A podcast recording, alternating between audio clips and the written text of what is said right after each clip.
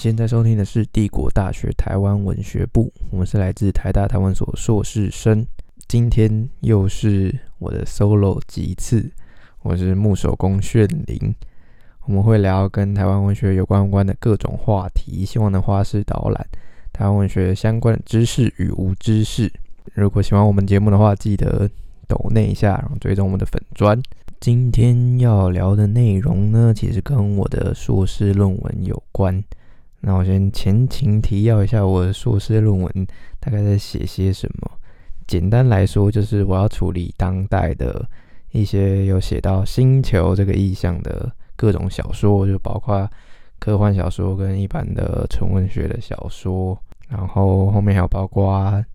之前我聊过，在也是个人集数聊过的《香巴兰博那一本，呃，没有信箱的男人。那今天主要是想要聊聊林耀德跟他的算是最后一本小说《时间龙》。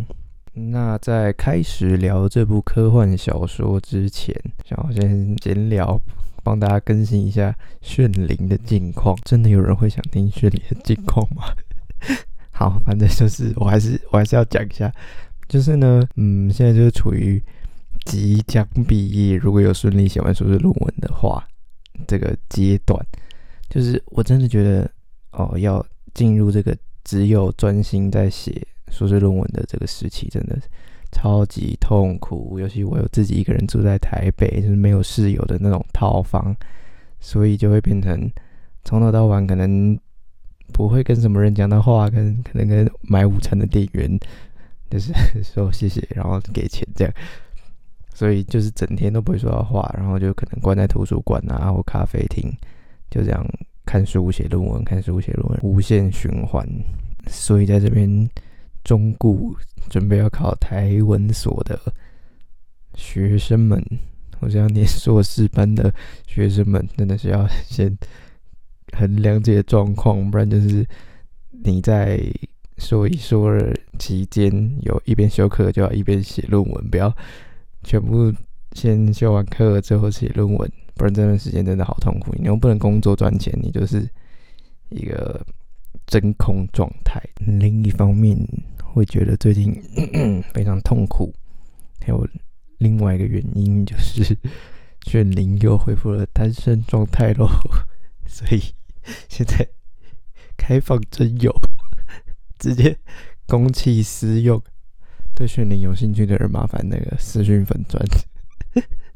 不限男女哦。好了，呃哦，而且还有一件荒谬事，大家听到这一集的时候，应该是二月十四号情人节当天，所以呃，希望我今天聊的内容可以陪伴其他各位单身的听众们。好，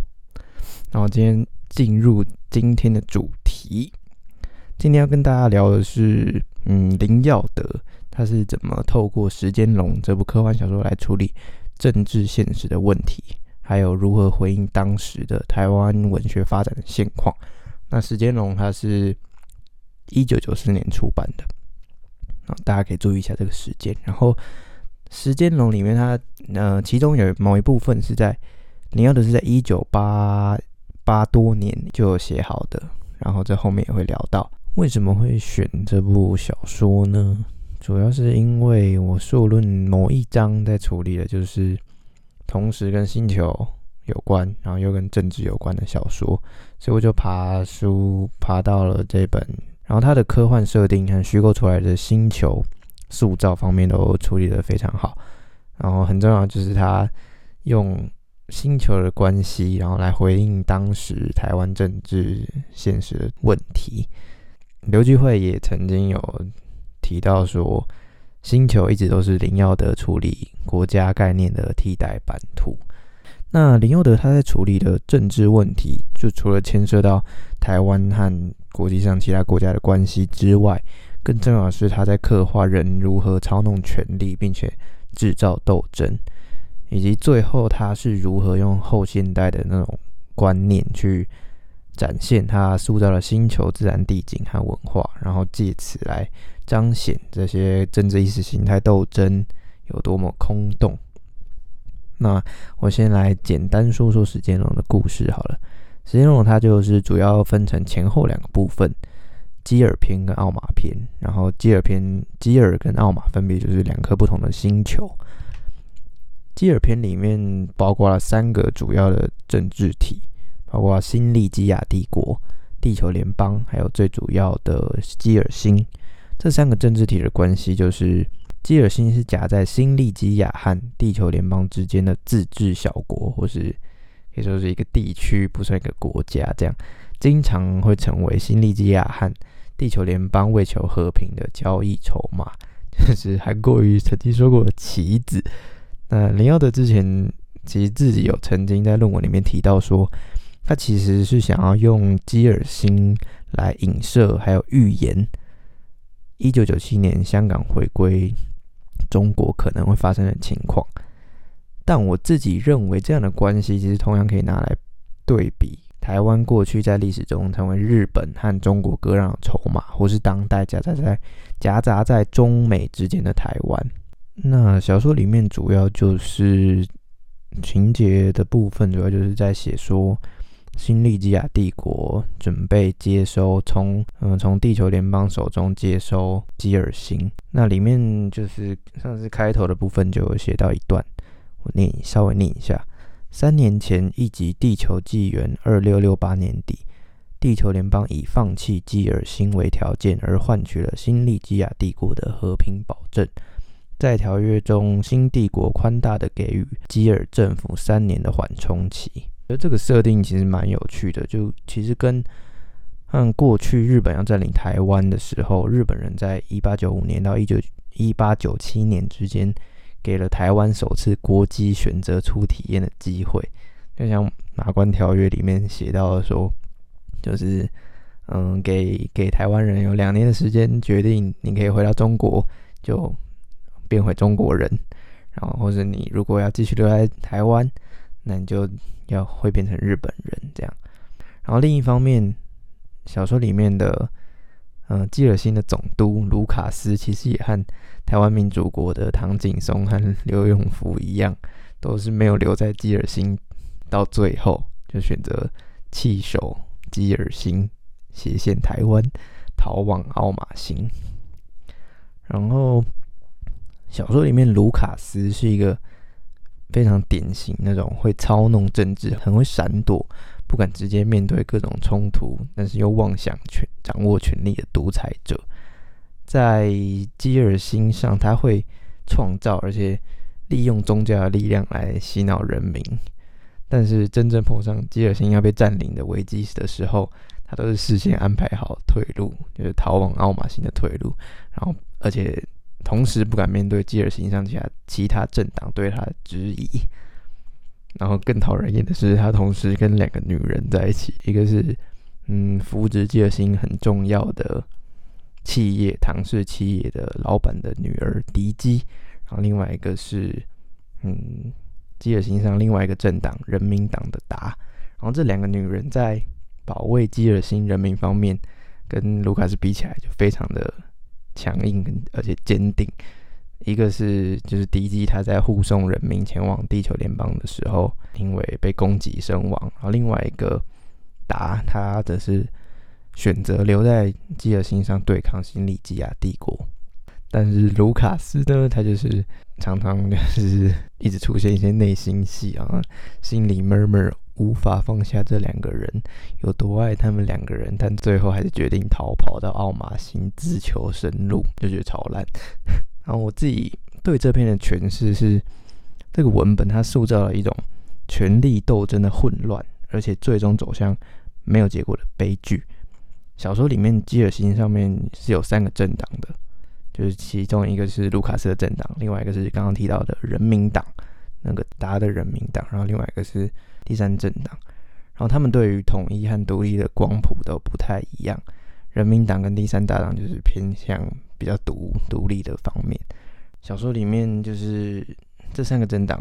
对于统统一独立的光谱都不太一样，然后加上卢卡斯的独裁和各种操弄，就会呈现出一种好像在批判国民党的专政，又同时讽刺台湾政治现况的混乱。或是本土派想要争夺权力却无力对抗的情形。那然后接着《奥马篇》里面有更明显的反政治和后现代的倾向。我觉得最明显的是林耀德，他花了更多的篇幅在刻画奥马星上的自然生态，然后其中有最具代表性的生物就是伊莲虫跟奥马蝶。那我再念一下这段：伊莲虫是如何出现的？奥马星它璀璨的夜空浮泛着蓝中透绿的光泽，而且比地球的天空令人感到更为旷远。云层的深处常常涌现一道道绵长的闪光，在滚涌的大气中，像是不断游走的断虹。如果自太空望回奥马星的大气层，就会发现无数鲜丽七彩的虫体，以亿万计环流在星球的圆周上。那伊莲虫其实就是像刚刚我念的内容提到，它是一种生存在奥马星大气层中的。巨型长条形昆虫，然后它们的身体可以吸收太空过来的辐射，而且刚好它们只能生存在那个高度。对于奥马星上的人来说，其实就是打造了可以存活的空间。然后他们的形象在小说里面又是一种生死其一、物我相忘，没有意识、没有政府的感觉。然后又是个体的生命融入整体的生命，整体的生命又融入。奥马的大自然这样的形象，另外的奥马蝶则是会时不时成群结队的大量出现在某个地方，然后它们的出现也经常会给人一种无尽繁衍、不存在个体意志的集体生命，没有反省，没有爱憎，没有下一秒的忧虑，是小说里的原文这种感觉。然后很有趣的是，小说中的伊莲虫和奥马蝶。它会常常会出现在奥马星上，人类角色在进行权力斗争的时候，或是他们在那个禁足政权失败的时候，他们会他们会突然成为背景或是旁观者的方式出现在故事当中。我觉得这是算是一种讽刺啊，后面会再讲到。那另一方面，奥马篇它同样也刻画了奥马星上不同政治势力上的政治斗争。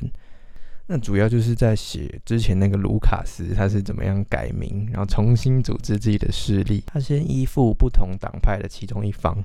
然后协助那一方取得星球上绝大多数势力之后，再慢慢脱离他们，成为第三势力。最后原本的两大势力在要开始斗争的时候，卢卡斯就是从这边脱颖而出。突然觉得 读一读，突然觉得很像民众党啊，或者是什么共产党之类的。在奥马篇里面，可以发现现实中的国家和小说里的星球之间的对应关系处理的会变得更模糊，没办法直接对比。所以对我来说，从基尔篇到奥马篇的叙事方式最大的转变在于，前者基尔篇处理的是和基尔星有关的、相较更广包的星际和战争的问题，那后面的。奥马篇则是着重在奥马星本身的自然生态，还有一些政治的描写。这边要补充一下，就是其实基尔篇呢是在一九八零年代的时候，林耀德就先写好了一篇叫做《双星浮沉录》的短篇小说，后来才改成时间龙的基尔篇。然后我觉得这样的转变其实是林耀德在写作《双星浮沉录》和后来的时间龙。他先后在发展他的后现代概念，然后还有对话台湾跟中国论述时的力度的差别，这样的不同好像也形成了基尔篇，像是在塑造一个星际和国际的基础模型，用来回应台湾历史和政治方面和国际之间的关系。奥马篇是用这种多元混杂的自然政治生态，然后用更强烈的后现代主义来消解他。前面在基尔星建立的那些模型，那我们回头看看八零年代和九零年代当时的政治社会现况大概是怎么样子？呃，那时候八九零年代也是就是乡土文学论战，我们之前也有聊过的东西。那它同同时是处于国民党原先巩固的权力开始崩解，然后还有本土派逐渐建立的时刻。那我觉得其实林耀德的时间龙就是。这个时代下非常明显、显而易见的产物，他同时借由这部小说在批判当权者操弄政治的恶习，然后同时也不看好台本土派的兴起。嗯，我在呃爬一些相关的论文的时候，也看到刘继会帮腔在论文里面帮腔说，认为他也觉得当时的本土派有过度排外的倾向，反而失去了多元文化的可能。所以林耀德他在后半段的《奥马篇》就会显得更趋向形式上的艺术性啊，艺术性较强，然后消解或是呃冷漠看待。政治意识形态斗争的现况，但是呢，我在和老师 meeting 过程中，就是哦，就是因为我自己可能在原本的论文里面写到，感觉有一点在支持刘继会的说法，所以老师在 meeting 的过程就提醒我说，其实回到九零年代前后那个时代来说，本土派是还处于刚建立的过程，所以用这种。排外的说法来抨击当时的本土派，其实是有失公平的。嗯，简单来说就是，嗯，本土派他们连自己建立起自己的主体都来不及了，还有力气去排外吗？这种排外的说法会不会只是外省人当时在即将失去权力的时候受到威胁的时候的某种说法而已？对，其实，嗯，当下听到老师跟我说提醒我这件事的时候。我就嗯有有理解到这件事，其实跟时代有很大的关系。就是那个时期会感觉到被被排的人，可能还是心系中国乡土的外省人。然后这个说法排外的说法，如果放在那个时代，就好像有对本土派有点不公平。但现在我们感受到被排的人，反而可能是嗯认同台湾这片土地的人，比如说。马祖人啊，或是不会说台语的人，或是不小心使用到了支语的人，你就感觉到倒背排，就是呃现在的状况。所以我就在想说，那我们这个时代是不是就可以名正言顺的批评某些本土派有点过度排外的倾向了呢？对，这是我在处理《时间龙》这部小说的时候又再次浮现的问题。那我稍微总结一下这部小说，好了，就是呢，其实回头看林耀德在写作的历程，会发现他早期会比较倾向于追寻那个中国的中国文化的中国意识那方面，跟现在中共不一样，是文化中国的部分，就是因为他在曾经在三三集刊。就是朱天心、朱天文那边发表过文章，然后还有在神州诗社之类的，就可以看到他早期其实是在有在追求就是这种中国文化的东西，但是到了八零年代，他就开始出现，就是我刚刚提到的《双星浮沉录》的时候，他就是已经有开始出现这种后现代倾向，然后他开始。呃，对话中国的国民党的那个状况，然后同时又开始也和台湾本土的一些历史有产生一些对话。那到了九零年代的时候，他就是那个后现代倾向更加强烈，他好像更希望回归文学，就是我觉得还蛮能理解他希望回归文学、回归艺术这件事。但是就像。呃，老师提醒我的，在这种后现代的意识背后，其实还是有可能隐瞒着一种权力的不对等关系，所以在处理这种问题的时候，还是要非常的小心。总结来说，我觉得《时间龙》这部小说其实是值得一看的，但是它有点太纯文学，可能需要有点耐心的去阅读。嗯，然后它的历史价值可能比较高，对于研究者来说。是一个 很好拿来研究的小说，这样，所以如果大家有兴趣，可以去 翻翻这部小说，跟单身的绚丽讨论一下。好，那今天介绍这个星球的科幻小说就到此为止，感谢大家的聆听。帝国大学台湾文学部下课喽。